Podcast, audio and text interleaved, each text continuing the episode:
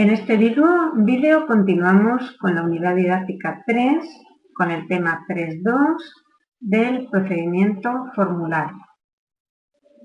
Vamos a hacer primero un resumen de, eh, lo visto en el vídeo anterior dedicado al procedimiento formulario para continuar explicando el mismo. Habíamos dicho que el procedimiento formulario eh, era aplicable en Roma y en Italia, se dividía, seguía o continúa la continuación en dos fases eh, del procedimiento, injure y apud injure ante el pretor y apud ante el juez, que es objeto de este vídeo. Eh, no había fórmulas verbales solemnes, había expresión pues, libre, libre el papel del magistrado era un papel activo porque puede crear acciones, no solamente se limita a comprobar que se cumplan las fórmulas verbales que establecieron en la ley, sino que se, creaba acciones. Eh, la fórmula, que es el pequeño escrito que el, magistrado mm, tiene que redactar como instrucción al juez para decirle lo que tiene que hacer, es el núcleo central del procedimiento y de ahí su nombre, procedimiento formulario. Y por último, mm, la sentencia concede la posibilidad de absolver o condenar al demandado, pero siempre al pago de una suma de dinero. Es decir, tiene que ser una sentencia pecuniaria. Habíamos visto que la fase injure comienza con la injure vocatio, siempre del demandante al demandado, para que eh, invitarle mm, a comparecer ante el magistrado. Después de la injure vocatio es la comparecencia de las partes ante el magistrado, donde el demandante expone libremente su pretensión y pide la acción al magistrado. Se produce la contestación del demandado, también libremente. Puede consistir esa contestación bien en allanarse a la demanda, con lo cual terminaría el pleito. Podía no responder, también terminaría el pleito. Se producirían en este caso sentencias condenatorias. O bien podía negar eh, los hechos alegados por el demandante o también incluso eh, adoptar un papel digamos, y podía alegar el mismo algunas, algunos hechos o algunas circunstancias que bien paralizaran o bien disminuyeran la eficacia de la acción alegada por el demandante. A continuación, una vez que ya eh, las partes han expuesto libremente su pretensión y su oposición, se redacta la fórmula por escrito por parte del pretor. En la fórmula vimos eh, las partes accesorias y las partes eh, principales.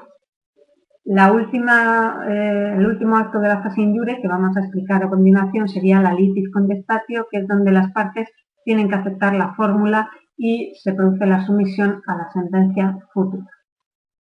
En las partes de la fórmula vimos que siempre estaban presentes la designación del juez, la demonstratio, que eran los antecedentes de hecho, digamos, o donde se exponía el, objeto de la litis, la intención que sería lo que el demandante pide, en definitiva lo que ahora en esta fase eh, dicen va a tener que probar para ganar la sentencia y por último la condenatio que producía en donde el pretor le daba la facultad al juez bien de absolver, bien de condenar, según se produjera o se probaran los hechos o no se probaran los hechos alegados por el demandante. Se producía una variante en los juicios divisorios, vimos, de la judicatio, que la condena no tenía por qué ser en dinero porque se podía adjudicar la propiedad a una persona compensando el resto en dinero o bien eh, adjudicar porciones de esa propiedad a cada uno de los litigantes. Dentro de las clases de fórmulas vimos que existían fórmulas reales y personales fórmulas, acciones bona fide de, derecho estricto y bona fide, y dentro de las honorarias, que es lo que aquí interesa, tendríamos las acciones in factum, que tutelaban situaciones de hechos no contemplados por el jus civile y que por lo tanto era eh, por antonomasia las fórmulas eh, del pretor y las fórmulas creadoras del derecho por las cuales el pretor creaba derecho, el derecho honorario, las fórmulas ficticias donde el pretor ordenaba al juez que juzgara siguiendo la existencia de un hecho que en realidad no existía o fingiendo que no existía un hecho que en realidad sí existía. Las fórmulas útiles donde el pretor extendía una acción jure civile a casos análogos, adaptando su fórmula a esos casos que pretendía proteger. Y, eh, por último, la fórmula con transposición de sujetos, donde el destinatario de la sentencia era una persona distinta al titular de la relación jurídica. Eran los casos donde el filius familia, por ejemplo, había contraído una deuda y, por lo tanto, el que tenía que responder era el pater familias. Hasta entonces, mm, la obligación del pater familias, como sabemos, era una obligación natural y no jurídica. Partes accesorias de la fórmula podían ser las prescripciones y las excepciones, también las replicaciones y duplicaciones. Las prescripciones las había tanto a favor del eh, demandante como del demandado y eran, eh, pues, eh, digamos, circunstancias que el juez debía de analizar con anterioridad a entrar en el fondo del asunto, puesto que si se cumplían, si se producían, pues tendría que no analizar el fondo del asunto, sino quedarse en esa circunstancia previa. Las excepciones, sin embargo, eran, eh, estaban entre la intento y la condenación y eran las alegaciones del demandado. Las clases eran perentorias y dilatorias, perentorias puesto que se podían oponer frente al demandante en cualquier momento y sin embargo las dilatorias solo se podían oponer eh, en un determinado tiempo o momento. Si eh, había mm, contestación por parte del actor a esas excepciones, en la fórmula aparecerían las replicaciones y si había contestación del demandado, nuevamente existirían las duplicaciones y así sucesivamente se debían de reflejar todas las alegaciones por parte de demandante y demandado.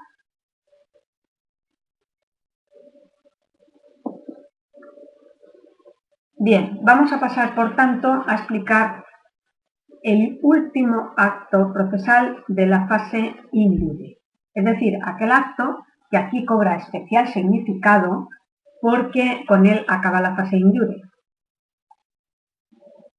Si el magistrado estimaba que la pretensión del demandante era digna de protegerse, se abría inmediatamente la segunda fase ad judice, poniendo fin a la fase indure la litis contestatio.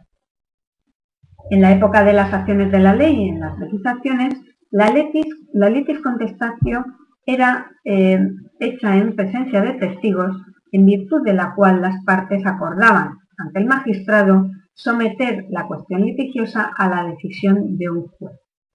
Puesto que el juez era un ciudadano privado, las partes debían de, eh, de acordar de someterse a la sentencia futura, puesto que el juez no tenía el imperio de los magistrados.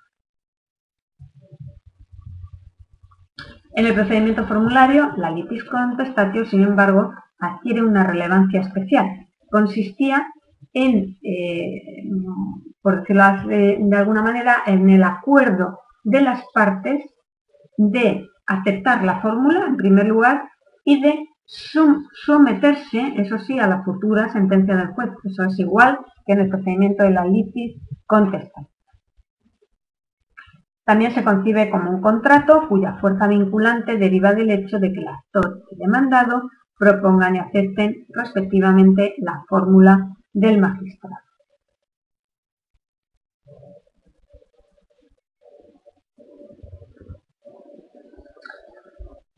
La litis contestatio, el efecto más importante que tiene era el, eh, el extintivo, es decir, el que la imposibilidad de que se pueda ejercitar nuevamente la misma acción.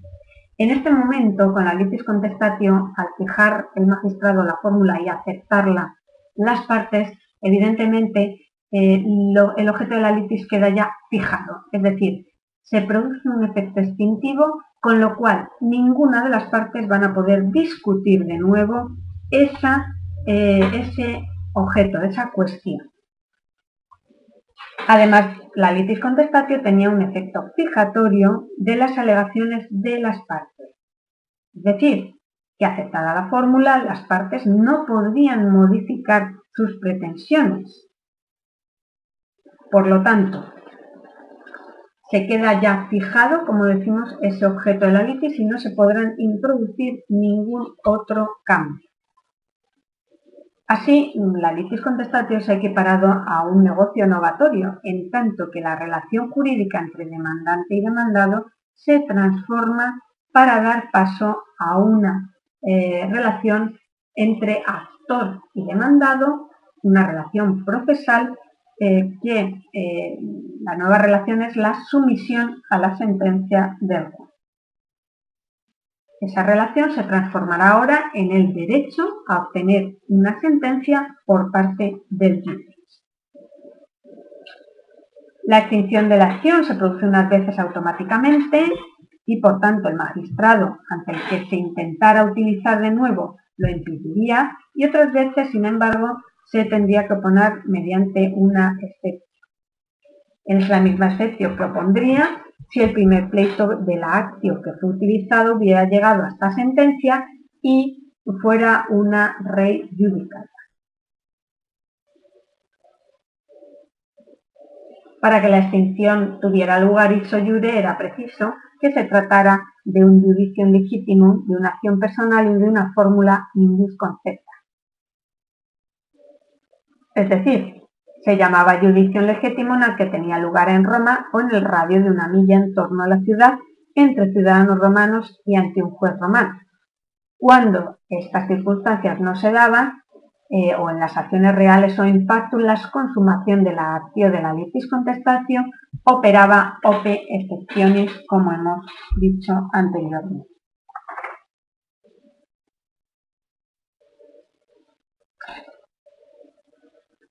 También se puede decir que la litis contestatio tenía un efecto conservador, puesto que en ese momento eh, eh, no se podrían alegar eh, nuevos hechos o nuevas alegaciones por parte de, de las partes. Luego no se podrían introducir nuevos debates.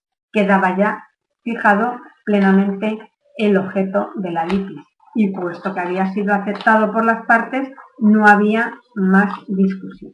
Por lo tanto, efectos importantes, fijatorio, se fija el objeto de la litis, como consecuencia novatorio, la relación de las partes cambia y pasa a ser una relación estrictamente procesal con derecho a generar una sentencia, efecto extintivo, es decir, no se puede discutir nuevamente el objeto de esa litis y efecto conservador, no se pueden introducir nuevas eh, fórmulas de debate o nuevas alegaciones por parte de las partes procesales.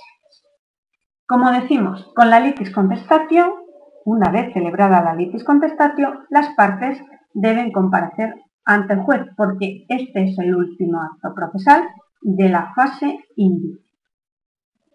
Comienza, pues, la fase apud en donde las partes comparecen, ante el juez y es verdad, y hay que advertir previamente, que la no comparecencia de una de las partes en esta fase del proceso implicaría de forma automática la sentencia a favor de la parte compareciente.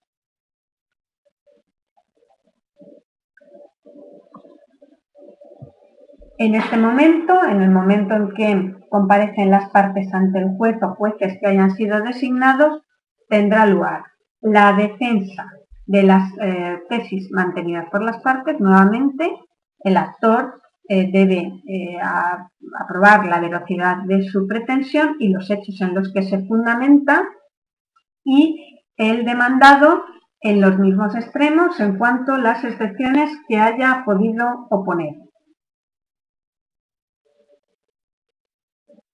Hay que decir que esta exposición y defensa de las tesis evidentemente podían actuar personalmente o hacerlo eh, asistido por determinados oradores. Cada parte sí debía indicar las pruebas en las que se fundaban sus alegaciones. Al respecto, regía el principio de que cada parte debía de probar los hechos que alegara. Es decir, el onus probandi, la carga de la prueba, recaía sobre el que afirmaba, nunca sobre el que negaba. Será el demandante, por lo tanto, en principio, quien debe probar todos los hechos en los que funde su pretensión, no debiendo el demandado aducir pruebas en si se limita únicamente a, a negar las afirmaciones del demandante. Sí tendrá, sin embargo, que aportar pruebas si el demandado realiza también alegaciones o afirmaciones, es decir, que alegue excepciones.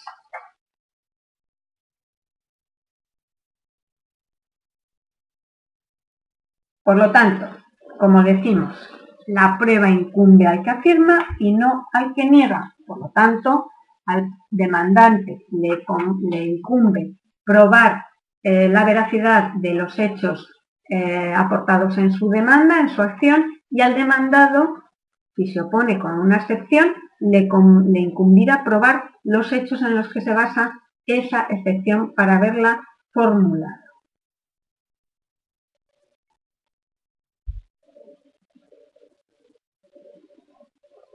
También es verdad que hay hechos eh, cuya prueba no se exige, en cuanto la ley ya así lo prevé. Se dan por presumidos, es decir, sería la prueba por presunciones. Dentro de las presunciones tendríamos de dos tipos, las presunciones juris tantum, que eh, admiten prueba en contrario, que son la gran mayoría, y las presunciones jure de jure, que son las que no admiten prueba en contrario, porque están prefijadas en la ley. Por lo que se refiere a los medios de prueba, en el procedimiento formulario caben muchísimas pruebas, desde pruebas de testigos, documental, el juramento de las partes, inspección ocular por parte del juez, dictámenes eh, periciales, eh, etc. La concesión indivicio es la que hace el demandado ante el juez en el procedimiento de las acciones de la ley o en el formulario. Los testigos eh, tendrían que ser número superior a uno y tuvieron especialmente valor en la época preclásica y clásica, habida cuenta del carácter oral de los negocios jurídicos, los documentos fueron en su origen utilizados especialmente en la parte oriental del imperio, extendiéndose posteriormente. En cuanto a la valoración de la prueba, el juez goza de un amplio arbitrio en la valoración de los medios de prueba, eh, lo que no impide que en la práctica y especialmente por el flujo de los retóricos fueran adoptándose ciertas reglas que impedían una actuación excesivamente arbitraria del juez. En principio, mm, sí que rige la libre apreciación de la, de la prueba por el cual el juez forma su opinión, sí que exista obligación legal de dar mayor o menor importancia a determinada prueba. En cualquier caso, sí es importante destacar que sí que debe de atenerse a las pruebas señaladas por las partes, no pudiendo eh, investigar por su propia cuenta.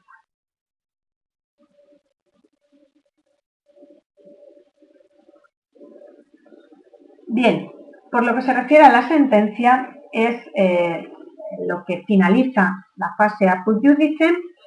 Eh, cuando se considera válida la prueba, el juez ya se encuentra, digamos, en condiciones de fallar el asunto. Eso sí, siempre y cuando haya formado una condición suficiente sobre el mismo. Si llegaba a tener una convicción en un sentido o en otro, en sentido condenatorio o solutoria, entonces emite su opinión, que es la sentencia sobre el asunto. Si el juez no lograba formarse una opinión en un sentido o en otro, podía abstenerse de resolver la cuestión declarando esa imposibilidad bajo juramento. Al ser un juez privado, ya decimos, un ciudadano no experto en leyes, puede ser que tuviera dudas en cuanto a la resolución del asunto.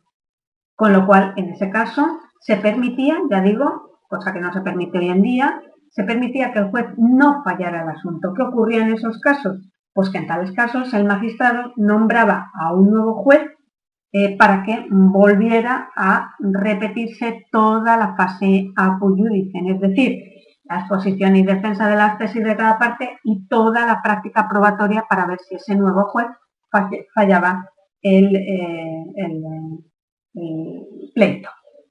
Los judicia legítima expiraban si al año y medio de iniciados no se sentenciaban. Los judicia imperio continenta subsistían en tanto duraba el imperio del magistrado ante el cual se había iniciado. La sentencia, si se producía, se pronunciaba oralmente y en presencia de las partes, y podía ser absolutoria, condenatoria o constitutiva en caso de juicios divisorios. En cualquier caso, debía siempre atenerse a los términos de la fórmula, fallando de una manera u otra según en la fase probatoria que hubieran demostrado todos y cada uno de los términos del supuesto del cual al magistrado hacía depender el sentido de la sentencia. Cualquier error, por leve que fuera, en la redacción de la fórmula podía llegar a dar un fallo absolutorio, ya que el juez no podría dictar una sentencia condenatoria con un contenido distinto al propuesto por el magistrado. Esto podía evitarse en las acciones de buena fe, ya que en ellas sí que es verdad que la intención se redactaba de forma incierta y genérica.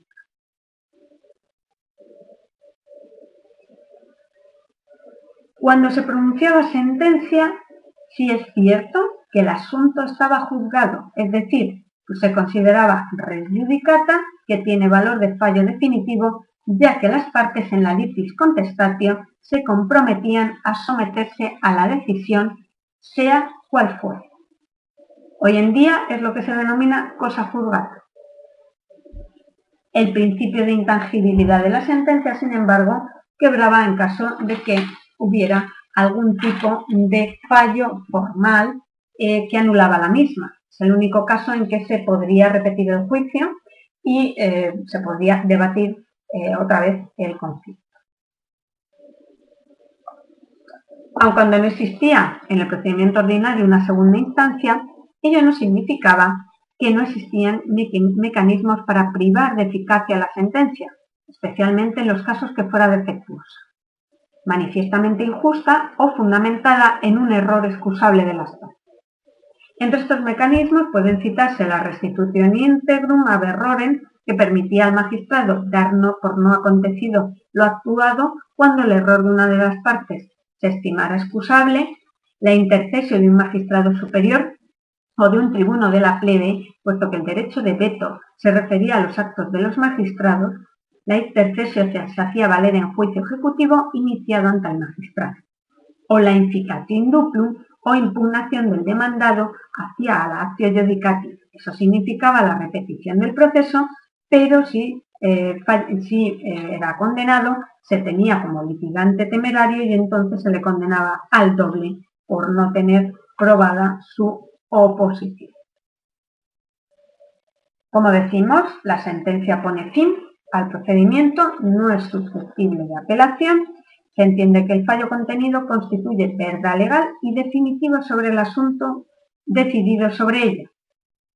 Por ello, Frente al ejercicio de una misma acción por el demandante, cabría siempre, siempre oponer por parte del demandado la excepción rey judicati. Sería uno de los ejemplos que hemos visto antes como ejemplo de excepción perentoria. Siempre podría ejercitarse en cualquier tiempo. De otro lado, se ha de señalar que el orden judiciarum privatorium de las legislaciones y del procedimiento formulario la sentencia se tenía por firme al ser un juez privado el que la dictaba y por lo tanto las partes debían de haberse eh, eh, sometido a ella en la litis contestación como hemos visto anteriormente.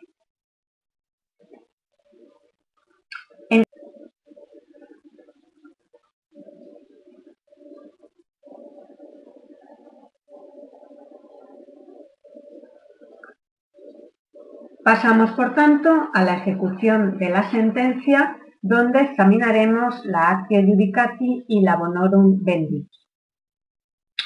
En el procedimiento formulario se mantiene la ejecución sobre la persona del deudor, si bien es cierto que progresivamente va siendo sustituida por la ejecución patrimonial. Sigue prefiriéndose en este momento la ejecución personal sobre la persona del deudor y cuando no era posible, bien porque el deudor hubiera muerto, porque hubiera desaparecido, entonces se ejercitaba la eh, ejecución patrimonial. Es cierto que la sentencia, al ser dictada por un juez, como hemos dicho, por un ciudadano privado, por un juez privado, no tenía eficacia ejecutiva de forma inmediata. Debía ser el actor o el, victorioso, el litigante victorioso, el que instara un procedimiento de ejecución en caso de que la sentencia no fuera eh, cumplida. La ejecución del deudor se realiza sobre la actio judicati, cuya finalidad será la misma que la legis actio permanus inyecciones, si bien es cierto que con aquella la citación del deudor no era tan grave como con esta, porque se le impedía que tuviera el deudor atado o incluso matarlo. Esa actio judicati era sobre la persona del vencido en pleito, ya decimos, y era una ejecución personal, la preferida. La bonorum bendicio era la ejecución patrimonial que se dirigía contra el patrimonio en bloque del deudor y era, como decimos, medio de ejecución subsidiario para cuando el deudor moría o se escondía o desaparecía. Sin embargo, este tipo de ejecución eh, sí que fue, acabó imponiéndose frente a la ejecución personal.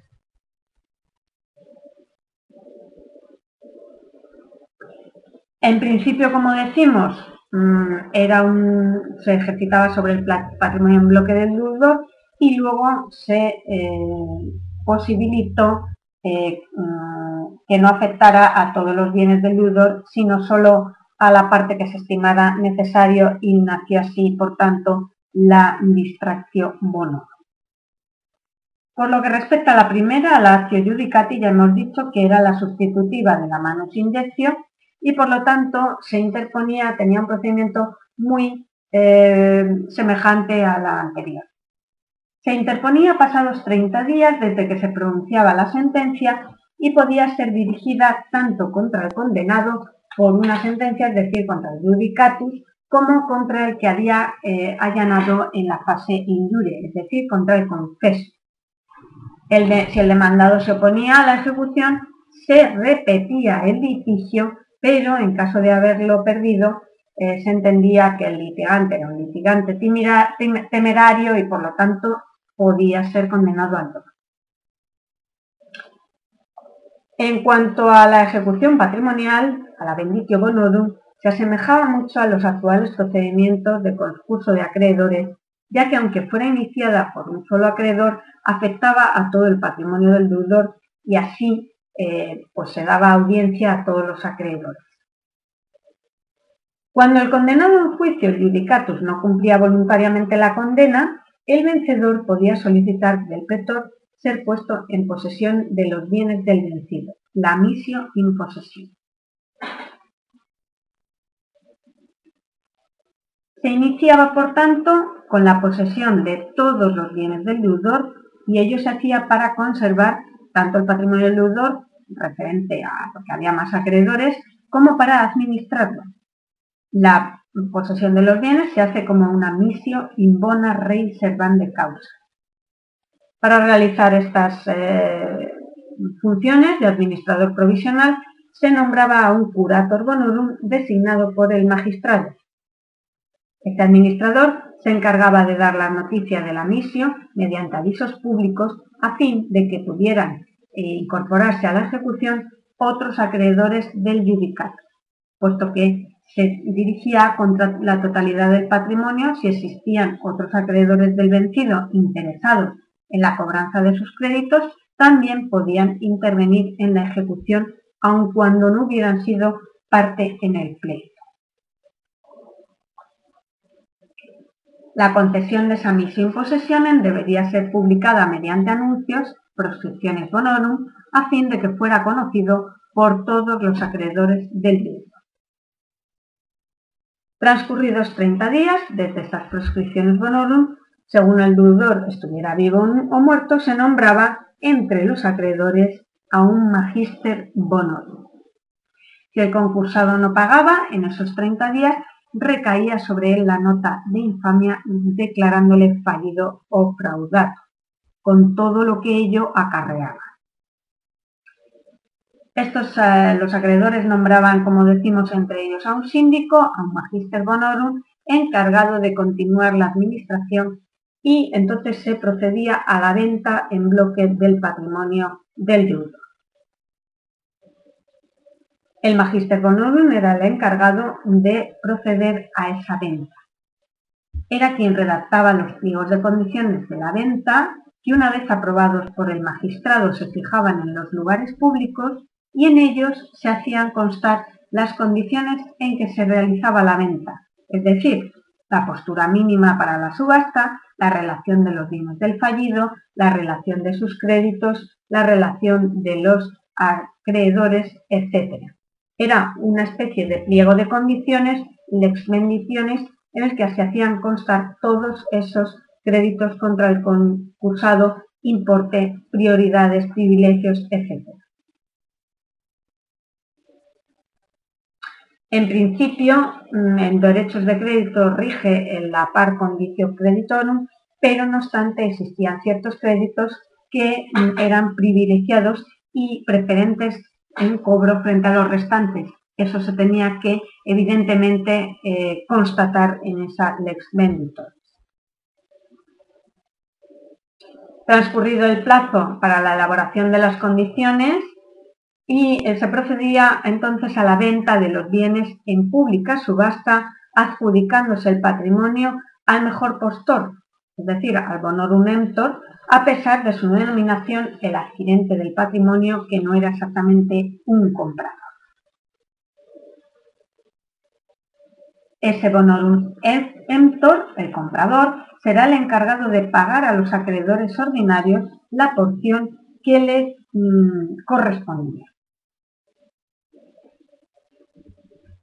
Este no se, comprometía a pagar una cantidad de dinero por los bienes del deudor, sino como que si de un heredero se tratara, se hacía titular del patrimonio entero, colocándose en la misma posición en la que éste se encontraba.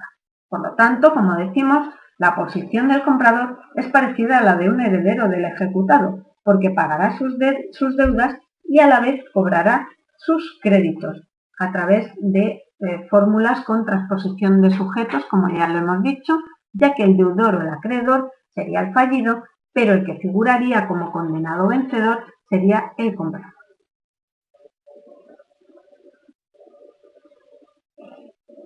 Todo esto significaba que el bonorum emptor tenía derecho a cobrar los, créditos de que fuera titular el deudor concursado, al igual que estaba obligado a pagar las deudas. Por ello, la puja de los postores no consistía en una cantidad de dinero, sino en el compromiso de pagar un determinado porcentaje de las deudas, adjudicándose el patrimonio al que se comprometiera a pagar un porcentaje mayor. Para que el bonorum emptor pudiera cobrar sus créditos del concursado, así como los acreedores de éste pudieran dirigirse contra aquel, se utilizaban las acciones rutiliana y serviana. La acción rutiliana se utilizaba en caso de, venta de bienes de una persona, de un deudor vivo. En el caso de los bienes de un difunto se utilizaba la acción serviana, acción ficticia en la que se consideraba al bonorum emptor como heredero del judicatio.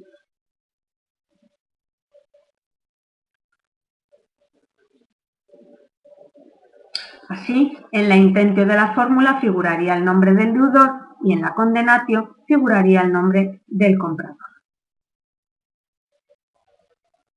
A la grave consecuencia que para el deudor concursado suponía la pérdida del patrimonio, había que sumarse la declaración de infamia, como hemos dicho, que era automática para aquel. La nota de infamia desaparece con la ley Julia de Bonis Sedendis pero aplicada en el caso del deudor que diera voluntariamente sus bienes a los acreedores y además pudiera justificar la causa de su insolvencia, no era imputable a él.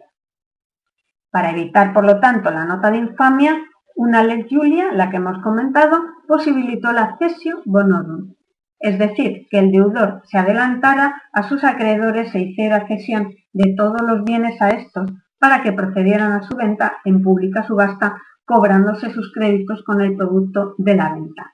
Es una especie de dación en pago de lo que existe ahora como dación en pago.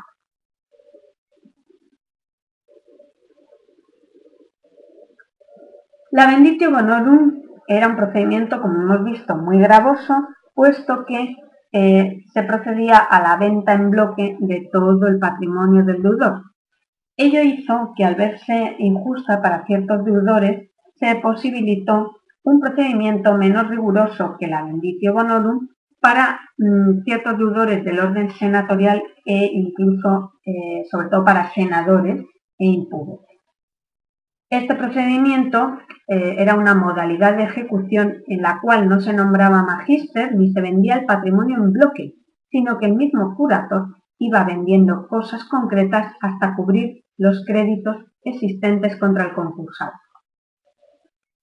Por lo tanto, no se procedía en la venta de bienes del deudor en bloque, sino poco a poco en la medida en que fuera necesaria para satisfacer las deudas del deudor. Sí que es verdad que poco a poco esta, bonorum, esta distracción bonorum dejó de ser un privilegio y acabó sustituyendo a la bonorum bendición. Se generalizó de esta manera la eh, distracción bonorum. Por lo tanto, tenemos aquí que la ejecución de sentencia siguen las dos modalidades, ejecución personal y ejecución patrimonial, y eh, poco a poco, eh, a pesar de coexistir y al principio ser preferida la ejecución personal, poco a poco se va imponiendo la ejecución sobre el patrimonio del deudor. Porque al fin y al cabo lo que querrían los acreedores pues era cobrar lógicamente eh, sus deudas y no eh, ejercitar personalmente contra la persona del deudor que no, cada vez tuvo mucho menos importancia.